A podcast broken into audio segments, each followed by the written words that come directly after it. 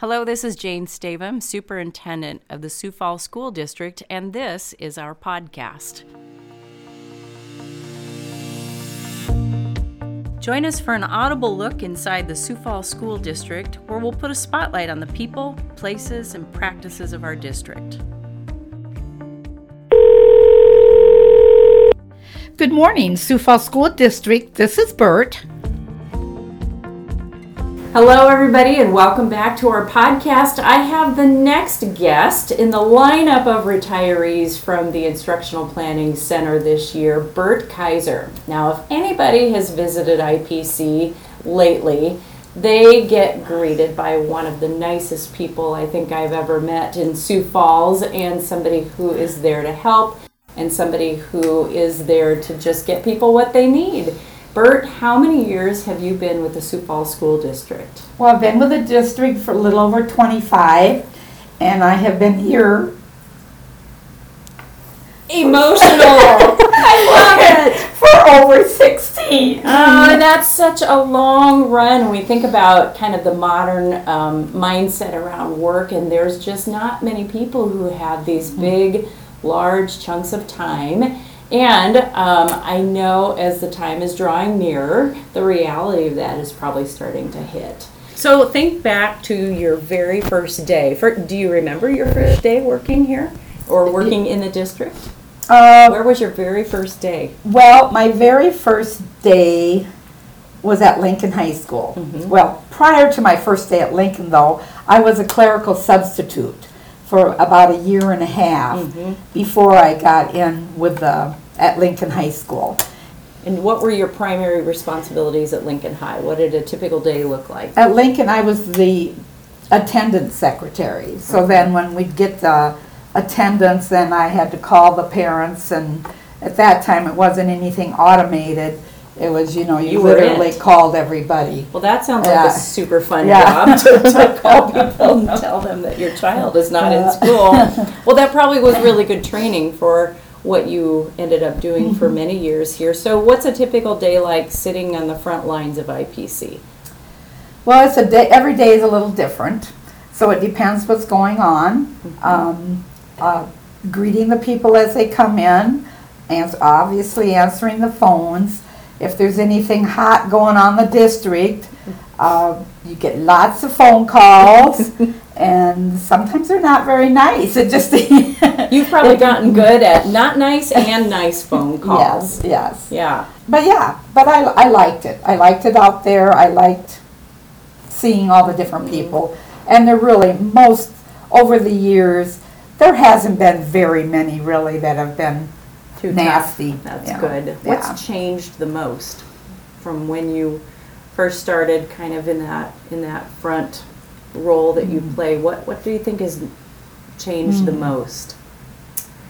Boy, that's a tough one. Um, when you hear about all these other tragic Mm-hmm. happenings and then you get somebody that's not very nice on the phone, Yeah, sometimes that level of threat or Mhm. safety is different, and in so much that we have even redesigned both the entrances at our schools to be a safer version of that, as well as here at IPC.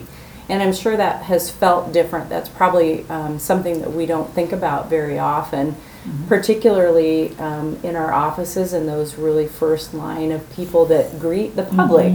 We are all trained to be open and caring and, and welcoming, yet now we have another layer, and you've been really important in discerning when there might be trouble about. And so that's a big responsibility that we know you've taken very seriously, and we appreciate that. So let's think about um, when you um, think about somebody moving into your place, what's the best advice that you have for somebody who greets the public every day? Maybe it's in a job that they do right now here in Sioux Falls. uh, I guess the biggest thing is just be friendly. Mm-hmm. and have a smile on your face and just greet them and hopefully Expect be able to portray that in your voice too when it's over the phone Mm-hmm. uh, and you're not I heard once that if you want to, um, you should smile when you talk on the phone, and if you get into a, a bit of a problem, you're supposed to stand up. Oh. Even if you're on the phone and people can't see you, because then you feel a little more confident and um, you know, some of those tips and tricks for people who aren't on the phone, or maybe they're starting as a new clerical in one of our schools. Those are things that um, we want people to realize how important they are. You are the first impressions of people who come to our schools.